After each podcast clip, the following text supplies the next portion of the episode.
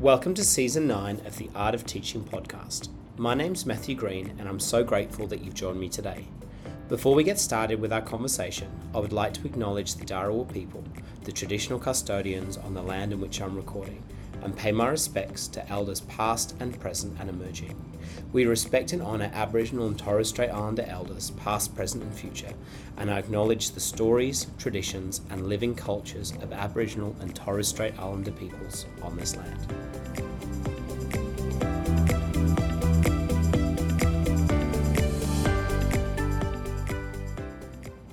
Today, it's my great pleasure to share a conversation that I recently had with the brilliant Tracey Ezard.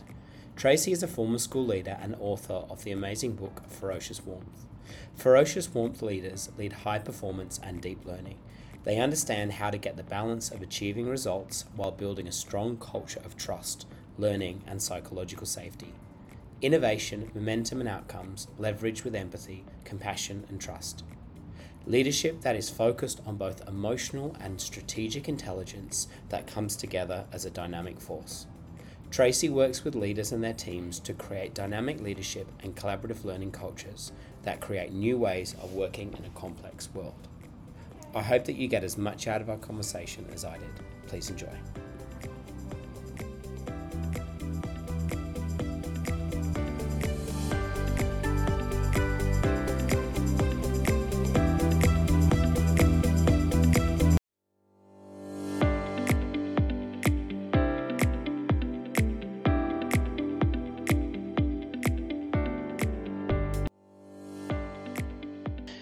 Tracey, welcome to the podcast. Thank you so much uh, for joining me. I really appreciate it. No worries, Matthew. And it is beautiful to see your face, even if other people can't, uh, oh. because I really love being able to see you when we're having these conversations. So we're having a chat, which is really Fantastic. nice at the start of the next school year. Yeah, it's lovely. It's um, uh, it's it, it definitely the school term has definitely started at quite a fast pace, and so I'm kind of feeling it already. Uh, but it's it's really good to get back into it, and really wonderful to uh, to get back into the classroom. But um, uh, Tracey, quite possibly the most important question for our conversation: What's your coffee order when I can finally buy your coffee? Mm, well, I've got a bit. Uh, I I do love a latte, but I've got to tell you, uh, I do love coffee from the Corner Store Network, which I'm lucky enough to be on the board of that. And it's a social enterprise that works around food preservation, food sustainability, Timor Leste in here. And we import coffee, gets roasted up, and then gets sold. And then uh, we preserve foods for food bank. Amazing. We educate women in Timor Leste around food preservation. And Alice Ma, who's the CEO of that, I taught her in grade four wow. many years ago in Berkeley Primary School, and just am so lucky to be part of this enterprise now. And she's in her 30s. Uh, but she is leading this small but mighty little place. Uh, and I'd really reach out to everyone listening to the podcast, check Absolutely. out the Corner Store Network and order your coffee from there.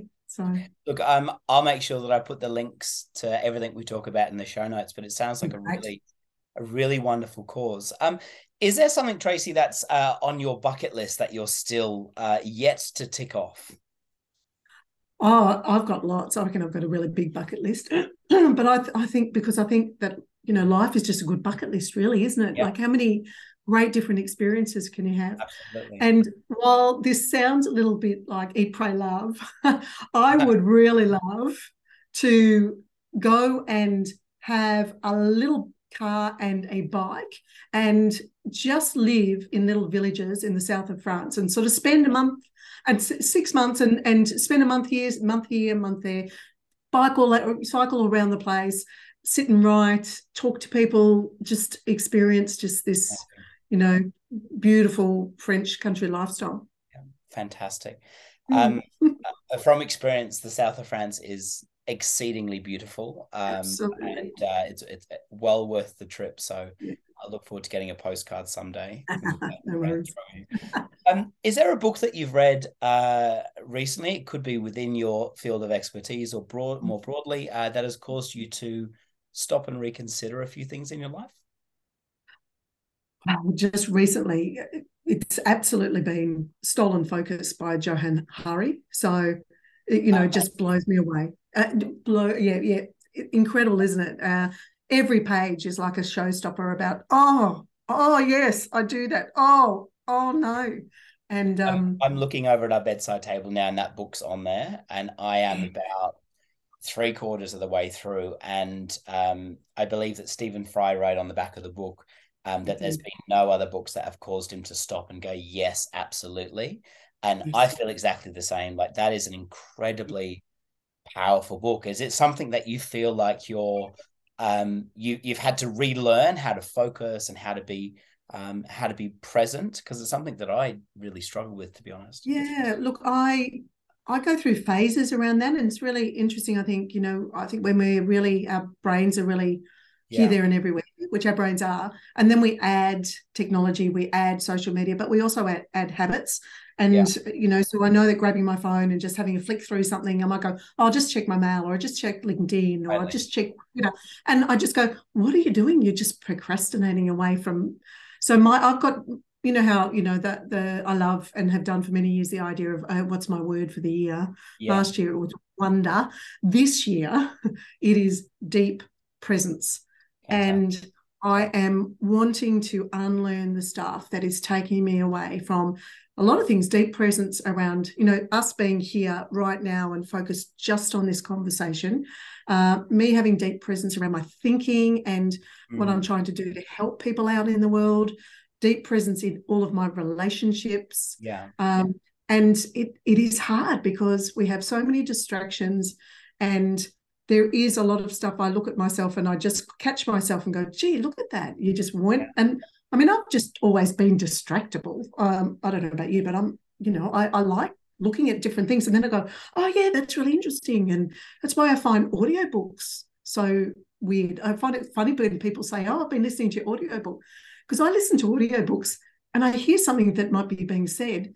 Yeah. And then all of a sudden I'm thinking about something and, and three chapters have gone past and I've missed totally. it you know so um, i'm really easy to distract easily distractible yeah. And so this year is about like let's let me be a little bit zen around just being right there which was my other book that i which yeah. i read year more years ago that really made an impact too was is a beautiful book uh, called living beautifully by pema yeah. chodron who's a buddhist nun and uh, you know there's so many of the buddhist philosophies that i love and um, that book also it was really nice to just sit in it and just to read it and to reflect. Yes. Um, so both of those, even though they're written so differently, but they really both of them brought me back to I don't know the core principles of life, I suppose. Fantastic. Mm. Do you? I mean, uh, practically, what does that look like in your life? Do you have um, times that you are adjust with your family that are dedicated to uh, and that were dedicated to working, or what does that practically look like, or what would you like it to look like? Yeah, I, I've I had something I have worked at over the years because I can have a tendency to be very work focused if I'm not careful. It sort of yeah. comes from a an, a great upbringing, but an upbringing where you know my dad ran a, a really uh, the, the start of electronic security. So he was very big in building that as a, in the that industry. He worked a lot. I used to go and work with him to spend time with him. Uh, so that's that work ethic is really built into me. But I have really had to learn to to go actually no especially running my own practice where I've got my office in my house um, of of making that break. And I think as educators, you know, we're we're how many of us, you know, when we're teaching, you teach all day, you go home, and then you do some more stuff at night. There's not very many that don't do yeah. that work do is there so mm, i've become more mindful over the years of what do i need to do for myself and my family to hold myself around that so how do i come in change my clothes you know before i go and hang out with the family just do a little anchoring put on music put on different music before i get home that changes my state so that yeah. when i walk in the room in the uh, in the house, my family's not getting my drinks, you know. So I think that's what we often do in education is we pump out all this energy at, at work. Then we come home and we're lucky if our family sort of gets this grunt out of us because we've just so this this is you know for, for me this is around how do we lead ourselves it, the learning for me over the years is how do we put self-care yeah. not in a bucket over there and say oh it's time for my self-care it's time for my well-being actually no it's a core core component of me being a whole person is to actually put that up the put that up the pecking order really yeah absolutely i, I had a conversation recently with um the wonderful amy green who talks a yes. lot about well-being um mm-hmm. and it was a a conversation that really made me sort of stop and reconsider um, mm. a number of things. And and and I think um, as an educator, like it's so easy for our worlds to be consumed by what we do. I mean, I walk around Kmart and I think of all the lessons and all the things that I could do as opposed to buy my kids yes. swimming costumes. And like it, it's it's really really yeah. difficult. So that's something that which I really, really struggle with. And um, a book that I recently read, I don't know if you um, have read it, is uh, 4,000 Weeks by Oliver Burkeman. Yes, I have it. I've just ordered it because I've been hearing great things about it. Oh my goodness. Like it is uh, terrifying and beautiful and emotive and motivating. And it is a, I think Stolen Focus and 4,000 Weeks should be essential readings for everyone. Um, and so it's based on the premise, isn't it, of that we have 4,000 weeks in our life and what do we correct, want to do with yeah. it? Yeah. Yeah. And, and the whole idea of we, um, I mean, the, the title sounds really pessimistic, like, oh my gosh, like that's nothing. But it's actually an incredibly inspiring and motivating book to actually focus on the things that are important. Um, because yeah. I'm uh, in my late 30s now. And so I've probably used about 2,000 of those weeks or just less than um, yeah. and it yeah. makes you it really makes you think um, and so Absolutely. i'm really glad that you uh, have ordered that book and i look forward to yeah i look forward to and, hearing and you know i really I, I, I sort of hang out with people where we talk quite a bit about how do we do life by design. Yeah. So rather than you know eh, you know running my own practice it can be you, you're not in with a bunch of people like you are when you're in a school. You know that's why i like hanging out at schools you know. The last two weeks school starts in different states of australia have been brilliant to be able to just go and hang out with with Absolutely. teachers and and and just be in that space. But i don't have that. So i've got this group of colleagues that we learn together and we play together and we elevate each other's thinking you know we challenge each other's thinking and you know one of the things that we talk about in that um, is life by design you know what is it we want our lives to be and how do we get a bit rigorous around starting to design it so it's such so and it's it's taken me a few years to get better at it but i certainly am far better at, at yeah. really visualizing what do i want it to look like and what do i need to do to actually turn it into that well i'm um firstly, I'm really grateful that you said yes to have a conversation with me. Um, but I'm, I'm also wondering how do you how do you decide what to say yes to? I mean, you obviously have a limited amount of time. Um, mm-hmm. we'll, we'll talk about your book and your work shortly. You've got a family. I'm sure there's a lot of things happening. So, how have you uh, learnt to recognize when you should say yes or when you should pass mm-hmm. on certain opportunities? Because I really struggle when you have when all the options are good options. I find yeah. it difficult to know which one to do. But yeah, do you have any thoughts on that? That's that is tricky when all the options are good options, uh, and I think that's when we've got to trust our gut around yeah. things, and we do have to feel sad about letting some stuff go. But um, you know that I think I know that I do I do a major course, women in leadership course for doctors and surgeons and medical academics, and it is core to who, what I believe is so important for our health system to be able yes. to function. And I do do a bit of work in health, but the most of my work is, of course, in education. And for me, it is the same sort of driver around that is um, I say yes to people and organizations that I can see are absolutely committed to making the world a better place. Yeah. And Amazing. And so, yeah, and and so I know that what you're doing with this podcast is making a difference to people listening.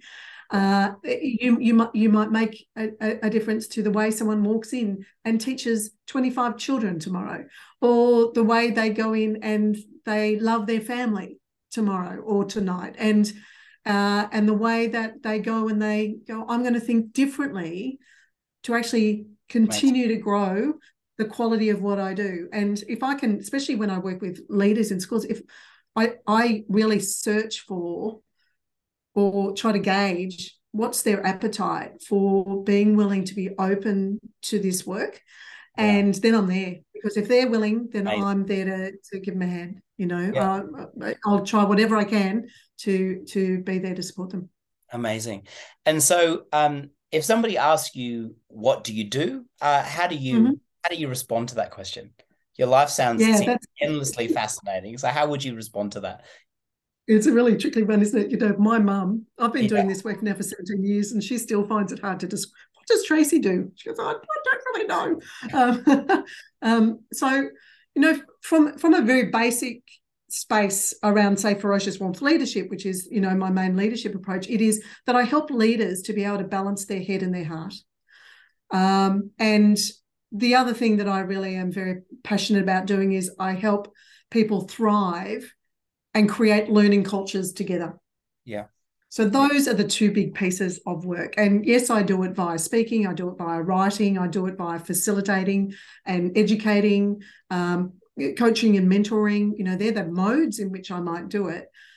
But the outcome is I I want to help leaders to be the very best they can so they can create that thriving, thriving culture that we need innovation, we need connection, we need people to feel that they're making a difference and they're they're able to take risks you know yeah. and and create the very best education they can from any student that they might have come into into contact with yeah how, how do you think um tracey the the notion of leadership has changed because when i think back even into my early career or even the um the the, the, the school leaders that i interacted with when i was at school um mm-hmm. they didn't seem um particularly warm or compassionate or be lead, to be leading from the heart. So, how do you think leadership's changed, and um, uh, how can we? Uh, sorry, how would you define leadership in this sort of in this modern kind of era? Mm. Uh, excuse me. Uh, you know, we know that you know the old paradigm used to be a really military paradigm. You know yeah. that this is what the hero leader does, and da da da da, yeah, yeah. and you know, Superman, Superwoman coming in and swooping in, um, uh, directing left, right, and center. Now we need sometimes to be super people, absolutely, uh, but to do that as um, a style of leadership just creates that environment where you know that person goes and everyone falls in a heap yeah. Uh, because what hasn't happened is the building of the capacity of people to be able to make good decisions that come from the head and from the heart. Yeah. So, um, uh, you know, what what do we need in the world now? You know, we, absolutely, people need more compassion and empathy, don't they? You know, we've been through a really rough time. Our our kids have been through a really rough time. Um, actually, holding the space and um, sending out a bit more love doesn't mean that standards fall now you know? And i think what we used to be so frightened of is if we let if we let things fall then everything falls down the drain. Know rather than going okay let's empower people let's inspire people to come on the journey with us you know? When we have to instigate change which we have to do all the time because especially now the education paradigm is just flipping its wheels so quickly now that if we stay in status quo and just go, we're going to do it the way we've always done it, we're doing all our students a disservice. So to create an environment where people feel that they are safe enough around me as a leader to be able to say where they're challenged, be vulnerable about their learning, to do that collectively as a collective. I call it um, the collective growth mindset, not the individual, but the collective growth mindset. Um, I have to be a leader that can actually see people and value people. Yeah. Um, that would be probably the biggest thing that I hear from people over the years. When, when people say, I've had leadership that's been great, I've had leadership that's not been great, the thing that's missing for most people is in the not great ones is I never felt really seen or really valued by that person. Now, we're just not going to be our best when that is the leadership that we've got, when it's just when it's um disconnected from who we are. You know, I call it that professional intimacy where we're connected professionally with the cognitive, with the logical, with the strategic, but we're also really connected uh, with empathy, compassion. I see you as a human being. I see you first as a human being, you know, and when we have that, when we have that in our leaders, you can see it in the relationship with the students, and that's Hmm. you know I, I you know I so t- picked where my my two kids were going to go to school based on the humanness of the principal. Because I could see his humanness with his staff as well. And I knew that they would be able to create a really strong thriving connected learning culture together to do that collective work that was good for all the students in that community Yeah. um, you know relationships matter and that's the shift i probably have been very rambling in that answer sorry No, I, I, I think Tracey, it's, really important, and it's so refreshing and and so wonderful to hear um, the importance of both. Um, because I um I remember very early on in my leadership career, I I was a little bit scared to to be vulnerable with people, and I, and I tried to at least project this persona that I had it all together, and it only took five minutes to realize he's got no idea what's going on, and so like it, I. I I, I look back on those times and think, wow, like I, I did that probably out of a deep sense of insecurity, but also wanting to. I had an image of what I thought a strong leader was, and that was this sort of charger over the hill. And and I think, um, and not that I did, I didn't do anybody any damage, but I look back at that time and go, Yeah. it wouldn't have hurt just to take stock and say, look, guys, I'm I'm new to this. Let's do this together. Um, it's that's Yeah. it and this is complex but how do? and i love leaders who sorry Yeah, no, please continue. Well, I was just I, I I love leaders who have been doing it a long time and they still say that because you know one of my mantras for leadership is you know always be a leader who's a learner who is learning, not one Yeah. who's learnt. Yeah. So um and I think to say the same questions, uh, same statement saying, I really let's let's really put our heads together around this because this is complex. That's actually good collaborative distributive leadership because what we're doing is I might have some ideas around this, but let's tap into the collective genius. Like when you look at any school staff, look at the collective wisdom that's in that place. Absolutely. Now, and if we create a culture where we're always striving to never arrive, we're always striving for improvement, we're always striving to um, be able to match the complexity of the world in which our students are living and we are living, that we're creating that ongoing culture, then our job really is to be able to create capacity in people to have that voice. So you Yeah. know, how do you how do you get people having voice Yeah. and it being about the good of the school, the good of the students? Yeah. Um, and too often, I think we forget that, and it we make the conversations almost for it's for the good of me. yeah. And so, where do you think this, for you personally, this drive to really understand leadership has come from? Did you have a great experience in leadership? Did you have a challenging experience? Did you encounter all different types of personalities? Or where do you think this, like I said, this drive for you um, comes from? Um, because I think a lot of people would just notice something and go, "Oh, well, it's it's it's too big for me to address." But in your book, Ferocious Warmth, you've gone at it head on. So yeah, where does that motivation come from for you? Uh, well, I think if I like go backwards by design, yeah. um, you know, over the last 17 years of running my practice, I've worked with you know thousands of leaders by now and i and i've always been a pattern detector so i've always i didn't realize i was a pattern detector you know till about 10 years ago when i went oh that's a really good pattern uh, around you know the the three um, the three pillars of a learning culture, which is, you know, our collective growth mindset, the compelling environment we create together, and the authentic dialogue we have. And I kept on going, bing, bing, bing. I can see that. I can see that. I can see that. And then, um, uh, and then watching great leaders, and you know, ferocious warmth popped for me. Just seeing a couple of leaders that all of a sudden I can remember going clunk, clunk, clunk, clunk, clunk. Um, seeing a couple of leaders in action and seeing them beautifully nurturing people to lift to lift nurturing people to lift they had this heart that connected them to those people but they made it so that people went yes i'm with you and I, it's hard but let's do it together so all of a sudden it went clunk but it also came from yes i you know i had great leaders in schools you know um, uh, i was really lucky to have leaders that saw that relationships were really important. Um, you know, years ago, my, one of my very first leaders was um, Margery Evans, who then became, you know, years later the CEO of um, the first CEO of AITSL. She was my principal in her first year, and I saw firsthand someone who was a great innate leader, but she was a first-time principal, and she was also a great learner as well. Yeah. So she was reflective and so I had good exemplars. I worked out in the automotive industry as part of a teacher release to industry program in the, the 90s.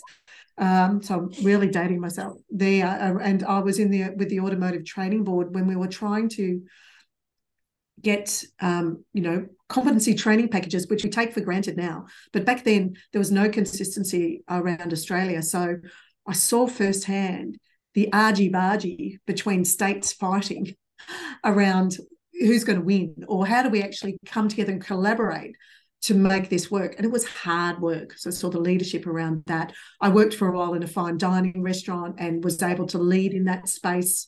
Uh, and that was great to see how that worked in um, another sort of environment.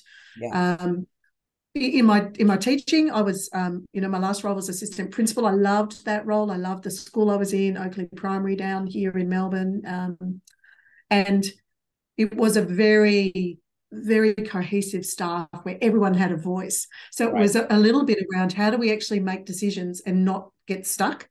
Uh, so that's a little bit around, you know, that ferocious warmth comes in where we can just sit around and talk around a whole lot of stuff, but actually that doesn't help forward momentum. How do we have action as well? And, you know, that uh, school was really brilliant to teach me so much around that. Um, yeah. Uh, and and before that, I'd always been a leader in music. You know, I was a flute player and I led the flute section. I used to conduct bands, and then I was a conductor in schools. So that and I that came from primary school. You know, I was taught music very early. I played a lot of music. I led a lot of music groups. So I think it was just innate. And I know that I was labelled back then bossy. You know, okay. uh, Tracey's bossy. or my girlfriends, my best friend. You know, I've known her since we were five, and. Uh, and uh, you know back then actually having strong independent thinking um, you were labeled back then. But you know yeah. Isn't it interesting tracey as i mentioned before we um, hit record i've got two very strong uh, independent girls yeah. and i'm very proud to be a girl dad but um, i wonder if the label bossy would have been used for a strong male leader or if he would have been just um, told that he was decisive. I find that really um, that's it. Really no, that's different standards. Oh, absolutely. And any women that are listening uh, will absolutely know that they have, you know, had labels that are not useful around that. But at the same time, it also helped me. I had, a brilliant um, teacher. She was, you know, a really old style teacher when I look at it, you know, uh, pedagogically. Uh, but she um, she'd gone travelling up into the middle of Australia. She was um, in her Kombi. Uh, she was a single woman all her life, and she um, worked really deeply and learned a lot from First Nations people. And we would learn from her every year. So grade two, three, and four. Uh, and I caught up with her again in her 90s, and we sort of stayed in contact. She passed away a couple of years ago, but I realised how much I learned from her about being a strong, independent women woman who could have opinions because she did. Um, and I think uh, some of my journey was really then how do I make sure I balance that listening? Like, like, shut up, Tracey. like, hang on. Other people have got great ideas.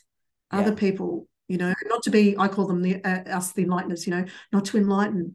Um, what is it that other people think? Yeah, I don't know. Did you what? What for you? You went into leadership. Did you?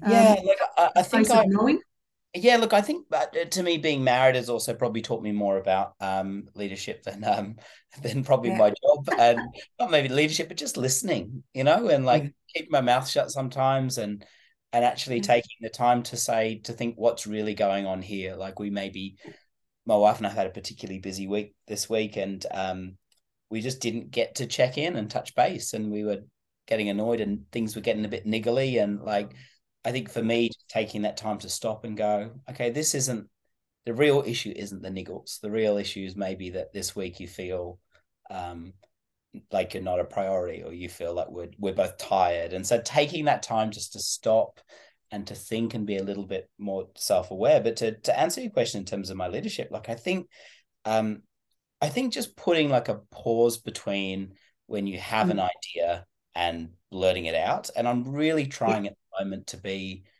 um, like directional, but also be the last person to speak. And and I have the incredible privilege of working in a, a, a really a truly wonderful school with people that are far more competent and capable in so many areas that I am. And so I feel like my role as a as a leader is similarly to that sort of the music role that you talked about, that conductor. So making yes. sure that the conditions are right for safe and supportive working environments to make sure we're kind of nudging forward where we need to. Um, I think I'm getting better at um, prioritizing what's important and not sort of jumping in and solving problems before I allow allow people to do that because quite often the um, the suggestions that people come up with are far better than mine. Um, and so I'm trying really hard. Yeah. I love hearing that, you know, yeah. and um, that would that approach would be where the collaborative culture work that I've always yeah. done around the buzz and how do we have deep learning cultures absolutely came about from my realizations very early on around leadership being more about asking really good curious questions and bringing out the gold and having your own thoughts but seeing them as in being enriched by listening to people. And so I started off years ago doing a lot of strategy with schools. I still do some uh, and with school systems, uh, and and creating facilitating process to tap into a school. So I have never found a school where we go in and we go, okay, where do we want to be? You know, when we do some visioning, but then to go, where do we see ourselves now? You know, I, and, and then go, okay, what is it we need to be working on? What are our strategies to be working on to move forward? I've never found a school that people might say to me, oh, it's going to be interesting to see what the conversations are and the, the conversations are 100% brilliant conversations because Amazing. everyone in that room even though there might be niggles culturally when you ask the right questions that people are passionate about about okay where is it we need to focus around this people know and they just need as you brilliantly said they just need the conditions to be able to let their thinking go have their have a good debate without the personal attacks, without the environment of um, excuses, mm. that it's mm. an environment where we feel psychologically safe. And that for me, that's the learning culture work that I love doing because the wisdom is in the room. So, how do you think then, uh, Tracey? We uh, sorry, is it possible to have those safe, supporting environments and still also have accountability and direction and measurable outcomes. Would you mind maybe unpacking a little bit of that? Because I think people that yeah. think some people may think that as a leader you just have to have those ticker boxes to yeah. get done, but is, is it possible to do both?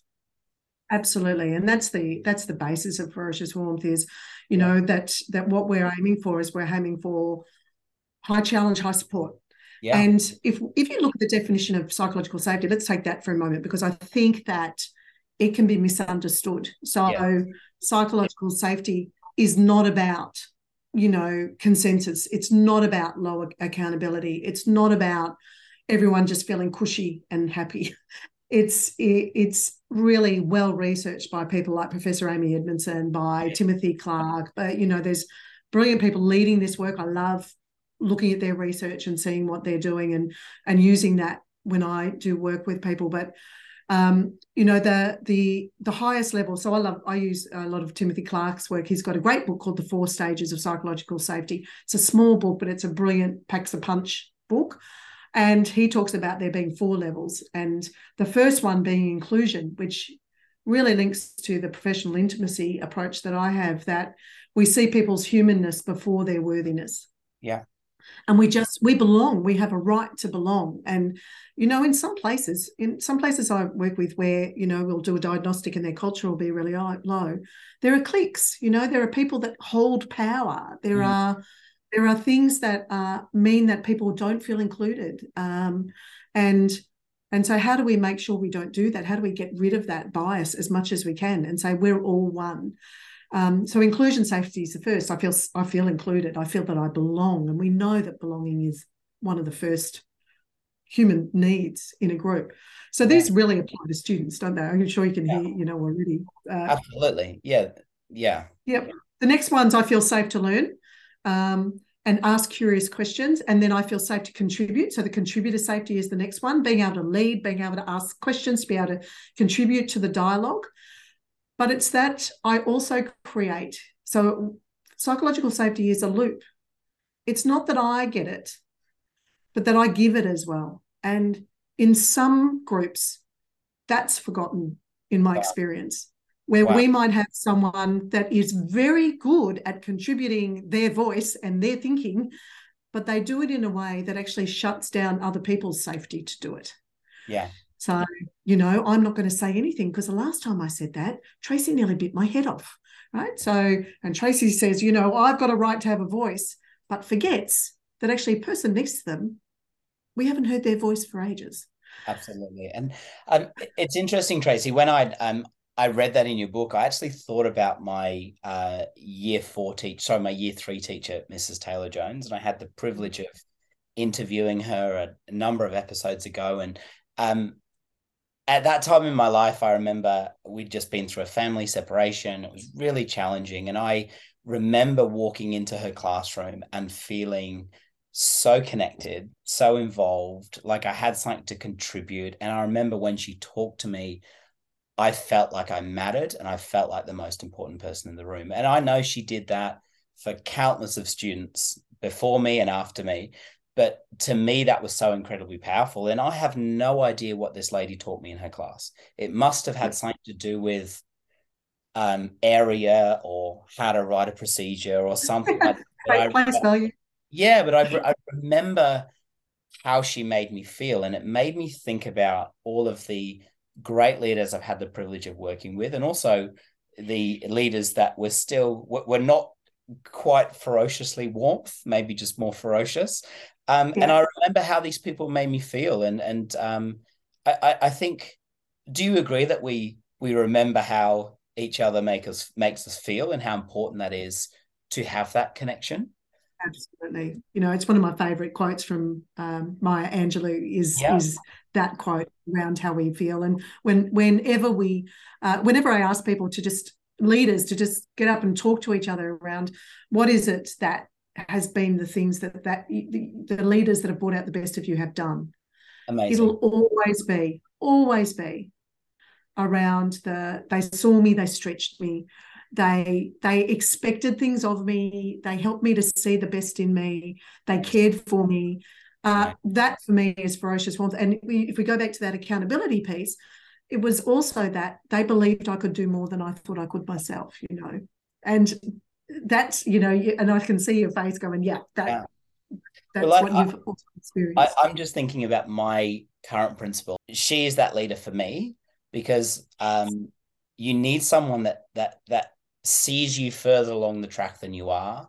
You need mm. somebody that supports you, that believes in you, that speaks mm. into what could be. And um, she has been a truly transformative leader. And I count it a blessing every day that I get to go to work. I still I still can't believe I, I get That's to do that. So when the tough conversations have to happen, she will absolutely have them. Absolutely. But there will be underneath or wrapped around it. I call it a Malteser, right? Uh, you've yeah. you've got the you've got the tough stuff that you've got to do, but wrapped around it is this this chocolate of caring and I, I see you and I value you. And this is an important conversation that I don't forget that you are bringing trying to bring the very best of yourself to this conversation yeah. and i'm going to treat you with respect and professionalism even when we're having this tough conversation and i think it's the having the more difficult conversation where people with that accountability and that warmth that ferocious warmth come into their own because they're able to bring it together in such artfulness that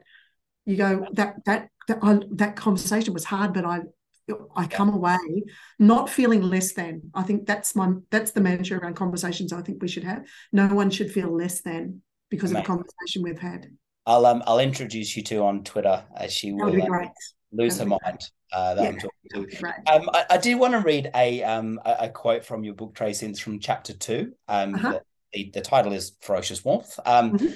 and it says, I want to share with you the elation I feel when I discover a ferocious warmth leader. I mm. can spot them from a hundred paces. I can feel their passion. What does a ferocious warmth leader look like, sound like? How do you know when you've seen one? Um, there's an there's an absolute energy around yeah. them, so yeah. You can tell that they love love love what they do. So love is an important part of ferocious warmth uh, persona.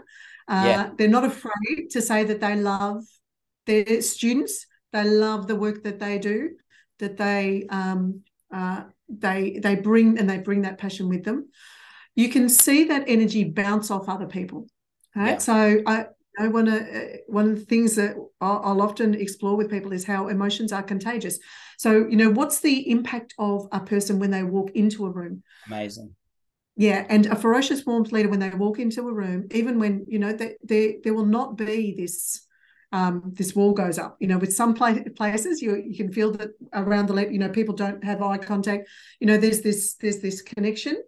But at the same time, I saw it happen brilliantly yesterday. So I was with a brilliant uh, ferocious warmth leader, Sally Laslett from um, from Hester Hornbrook Academy in Melbourne, and they are part of Melbourne City Mission, but they're a school in their own right, and they they provide school for some of the most disenfranchised students that you'll wow. find um, homeless um, youth um, young parents with babies uh, ones that are out the youth in the youth justice system and you know yesterday we did this beautiful journey mapping where everyone told the story now they have grown from about five people in 2014 with no funding to now 120 staff and four campuses and expanding. And what they do there is innovative relationship building learning. So they are a school. And I heard Sally, and she's just got this beautiful, ferocious warmth uh, approach where, where she builds relationships, but she is absolutely ferocious about the fact that we are a learning organization. So it's not a drop in center for kids just to come and have a good time. It is a place for them to come and feel safe, to learn and to get the skills that they need to survive and thrive in life. And she doesn't let that go. So, you know, she'll, she, um, they'll have great fun. They've got a great culture and it's such a positive place. But she is always with her leadership team and with her whole staff going, how do we continue to iterate? How do we continue to move? And that's what I see. There's this artfulness about being able to say, we're connected, how important we all are, how important each individual is and their uniqueness, and what is it we're here to do? Let's do it together. Amazing. Um, I'm sure your work working with ferocious warmth leaders um, across the mm. country is endlessly inspiring. Um, do you feel it like is. you learn more from these incredible leaders than, um, yeah? Absolutely. I mean, that's where the patterns come from. That's where the book came from. You know, I, I know you've you know you've had a look at the book, and yeah. th- there's a lot of stories in there. I, I interviewed a lot of people when I was writing it, but I've also had the pleasure of just, as I said, I, I see them and I spot them, and I can I, I listen for the language because I I do believe at the quality of our culture we find in the quality of the language and the quality of the conversations. Is there great listening? Is there great do we frame things you know um, you know when we when we think about change what why some of the reasons that change bombs is that we haven't given people an opportunity to be inspired around the frame of the change and why it's important you know and tapping into usually the the need for the change to be around the students um, and the outcome for the students. And so we forget about about that. Whereas um, when when we're able to when we're able to have language that actually gets people going and thinking differently but feeling included and having voice around that it's like a perfect storm that that just gets that roll on going. So i've, just yeah i've been incredibly um incredibly fortunate to talk and unpack with a lot of people. And and also to unpack with people who are really trying you know the the whole infinity symbol of ferocious warmth. It's an infinity symbol for those people listening you know yes. this idea of energy moving from the head and the heart and contextually knowing that you have to blend them but sometimes you need more of one and then more of the other. And and and so you know uh, for a lot of leaders that I've worked with what they've done is the simplicity of that because that's only the top level of the the whole model but even just the simplicity of just going, yeah, I tend to go very head. I tend to go very results driven. Um, and am I aware of my impact? and where do I need to actually bring in a little bit more empathy here? Where do I need to bring in a bit more compassion? Where do I need to stop and just listen yeah. to where people are? Uh, or where am I going very heart driven and I'm getting caught up in all the emotions and all that sort of thing? I need to stop. I need to just draw from, from my cognitive side and just go, okay, what's my objective here? What am I trying to achieve? And so people are really, I find people say to me, it's just that recalibration, you know. And as Bryony, Dr. Bryony Scott, who I love, is just a brilliant ferocious warmth leader, principal of Wenona, now president of ACEL, the Australian Council of Education Leaders. But you know, I have a quote of hers in the book around, you know, it's like recalibration. It's like being on a boat and just having to shift to make sure you're on course all the time. And it's rocky and you never quite know whether you're going the right direction, but you've got to trust that you've got the ability to rejig the direction. Amazing. Um, Tracey, you sound you sound like someone who is endlessly passionate and endlessly curious. How do we how do we keep that? Because I see so many people as they progress in their career or gain more and more experience that they kind of become a bit sort of bitter and stuck and stagnant. Mm. How do you keep mm. your excitement and your passion for your job because unfortunately most people can't see how excited you're getting as we're having this conversation i can probably hear it yeah but i mean how personally how do you do that what do you do to, um, to maintain that in your life hmm. do you just crash well, I, well, you've got to manage energy so um, one of the things when i work with one of the, when I work with organisations, whether it's schools or teams or whatever, we often will start off by doing what I call finding our joy bubbles. Yeah, so, um, you know, what are the little moments of joy that might have happened today or might have happened last week? And then we talk about the fact that actually that what that is doing is it's beautiful for our heart, but it's actually priming our brain. Hmm. Uh, because the prefrontal cortex is getting these beautiful um, chemicals of hits of joy and oxytocin and and the things that help us to connect more as human beings. And i think we you know we're cultural architects we're also chem we're chemists we're emotional chemists. Yeah. And and so how do we do that? Like if everyone's been teaching all day how do you actually create um, uh, if you've got a meeting in the afternoon that it's a, a meeting that's on purpose but it's also got some joy in it that it's got some fun that it's you know, that it's got stuff that reminds us of the beauty of what we're doing because there is so much beauty in every classroom. And I am really sad, I think, for teachers and their students if they've moved in leaders, if they've moved into that bitter space. And mm. I, I think our role is not to see our well-being as a well-being bucket. And I know you had Amy on last time uh, in your podcast. It was great to have a listen to her. She's got so many great ideas. There's so much around well-being.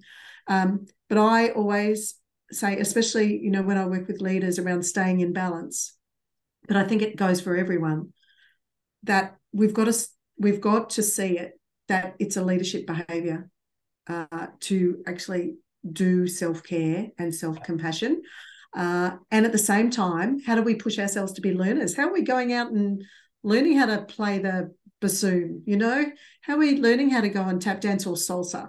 Um, where is it that we're doing stuff for ourselves that's about taking ourselves out and just having fun, you yeah. know, having fun. I think that's so important. I mean, one of the things that we do as a family every night, and I, I really related when you were talking about joy bubbles and about mm-hmm. creating these moments in your book.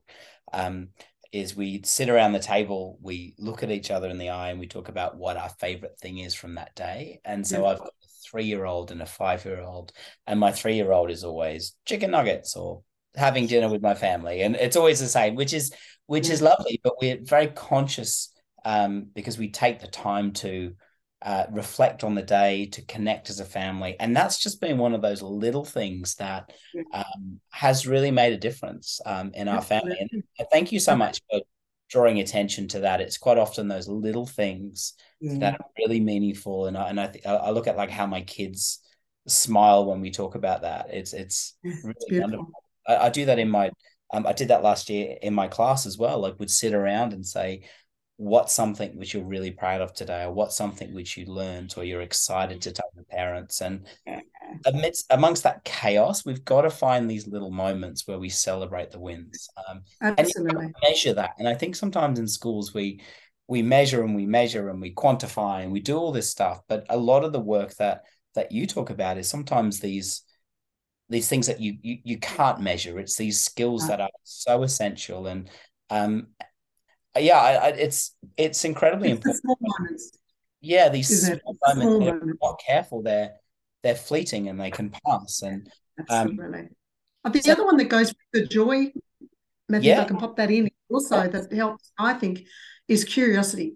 So absolutely. it goes with the learner stuff that says well what am i curious about? And to be honest i get quite sometimes dismayed by the lack of curiosity in us as educators absolutely and and I think we have to get better at it. We have to go, what are we curious about when it comes to our literacy program? What are we curious about around how we're teaching this science unit in our year eight science yeah. uh, program?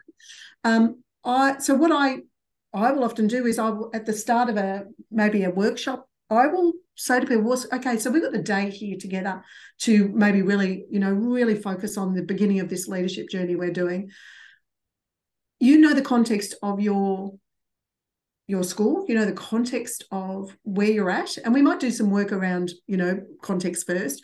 But then I'll say, okay, I want you to go away and I want you to come back in a couple of minutes' time with a curious question for the rest of the team. And it might be a how do we, or where should we, or whatever it might be. Um, because I think we need to be more curious about what's our what's our impact. So what is it we need to think differently about to make sure that we keep this going, that we keep on yeah. e- evaluating, innovating, whatever it might be. So joy and curiosity for me go really together. And from a neuroscience perspective, you know, that curiosity sparks when we've yeah. got this information gap and we want to seek more. But I think sometimes we sit and we don't think we've got an information gap. Yeah. So what do you, you think? Know, so- is it just because teachers are busy and they're just trying to get through the day? What do you think we don't take the time to stop and think and ask those questions? I think that can be part of it, but I also yeah. think we can use that as an excuse because I've yeah. seen very, very full life teachers yeah, who are endlessly curious. They're curious about what their colleagues do. So, how do you, you know, tell me how you approach that? Um, they're curious about what's happening out in education. They they you know they they keep their minds open to what's going on outside so it's it's not like no one does it uh, for sure possible yeah yeah absolutely possible but I, I sometimes i just what i look out for is are people interested in each other amazing you know just i i find it really interesting sometimes where people won't, won't ask another person a really sitting next to them an interesting question about themselves. They'll just tell. So, how do we get more curious about each other? Is a really good start for a trusting culture, anyway. Um, you know, I love doing those connection things where we actually find weird and obscure things about each other out, and we're happy to share them. Um, but you know, just I think we're we and yes, it can be self preservation. Yes, it can be. I'm so tired. I haven't got, I haven't got the um the energy to do it. But what I've found in my life is that curiosity actually brings me energy. Absolutely. I find all these great stories.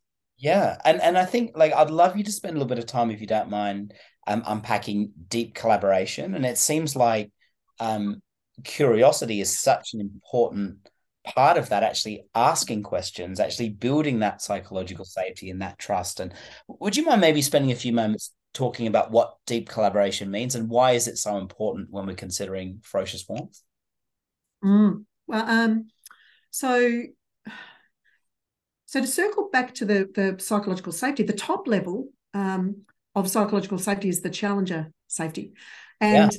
That to me is when we're really thriving in our collaborative culture. So, um, in all the schools that have uh, done the diagnostic, I've had over almost twelve thousand educators do it.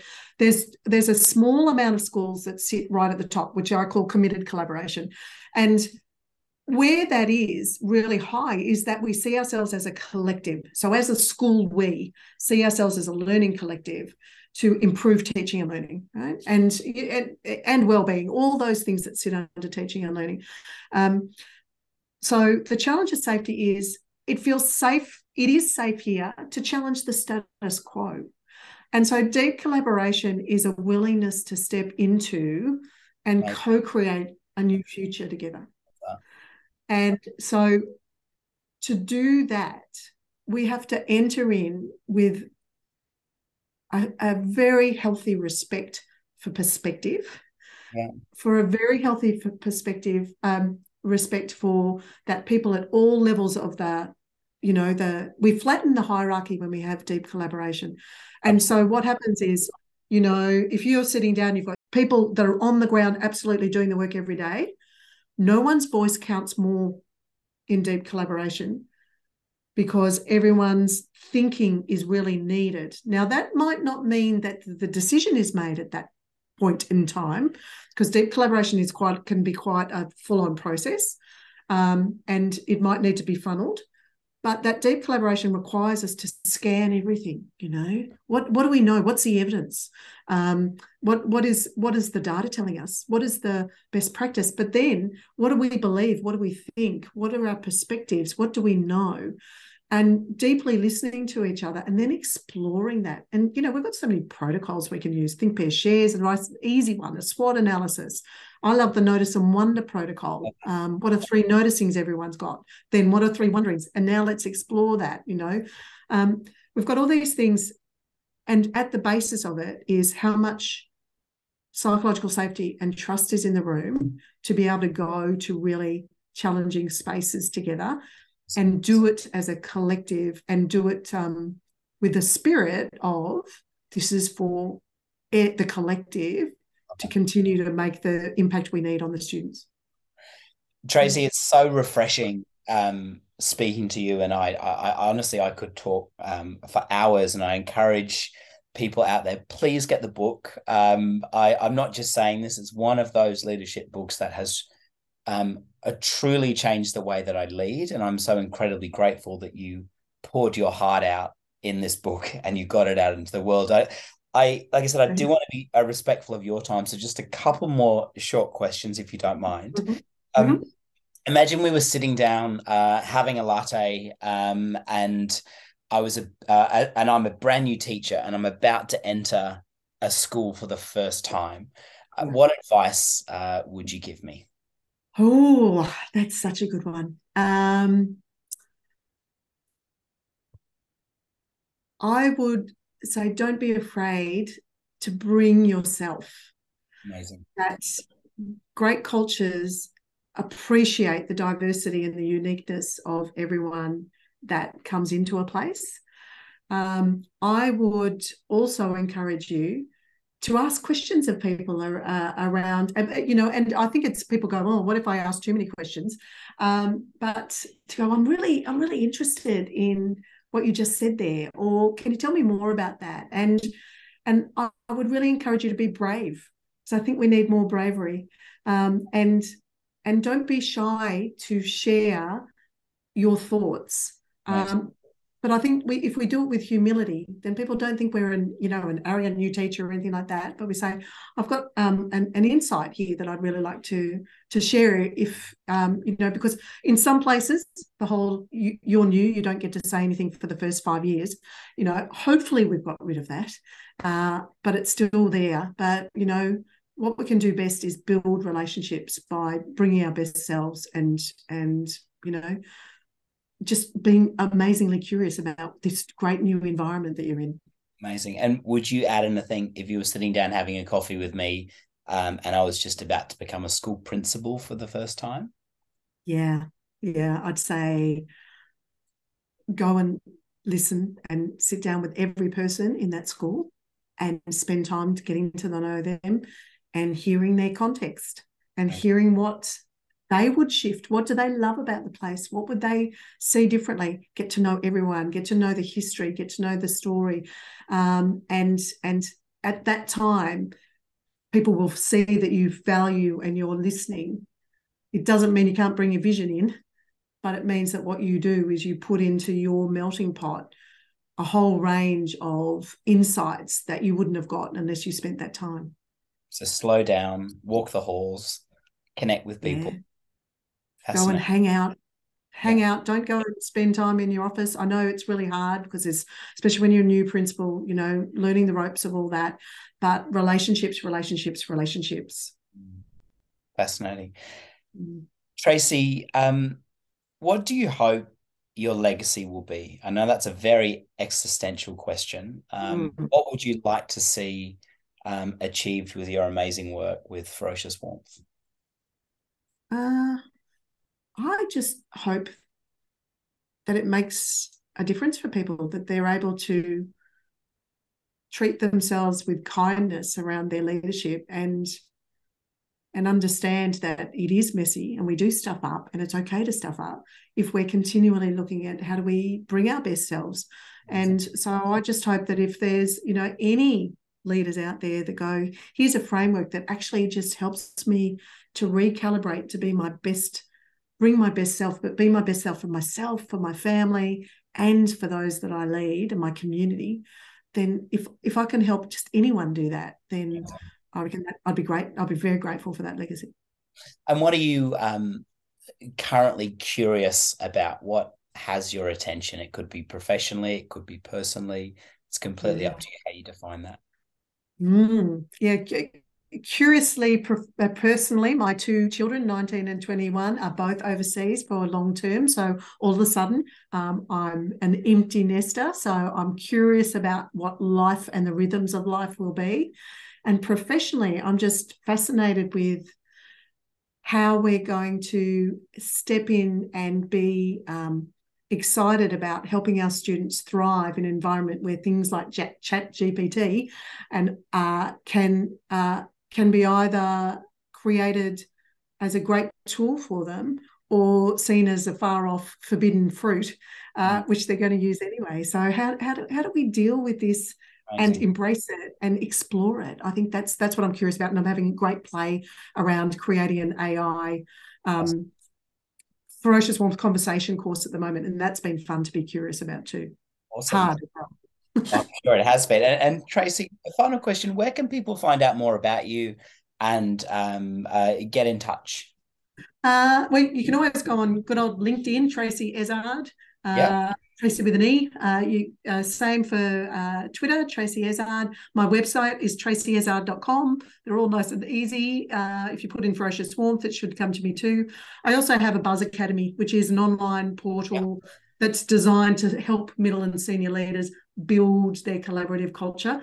And so that's called that's called the buzz dot academy um, and that's full of videos and resources. So um, yeah but i love connecting especially with um, uh, not especially just uh, linkedin is a really great platform i think for just seeing some really interesting thinking around.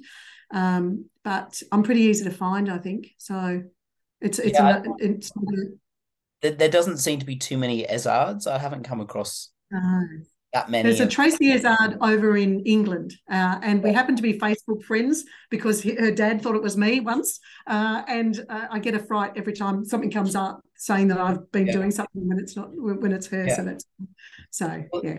Tracey. It has been an incredible um, privilege to speak to you, and and I'm I'm truly grateful that you would uh, take the time out of your schedule to speak to me this afternoon and.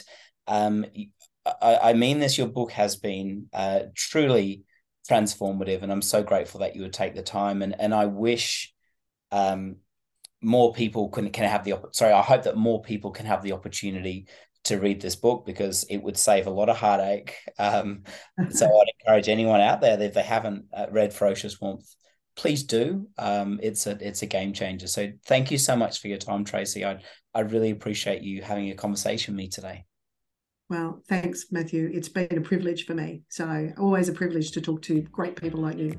Thank you.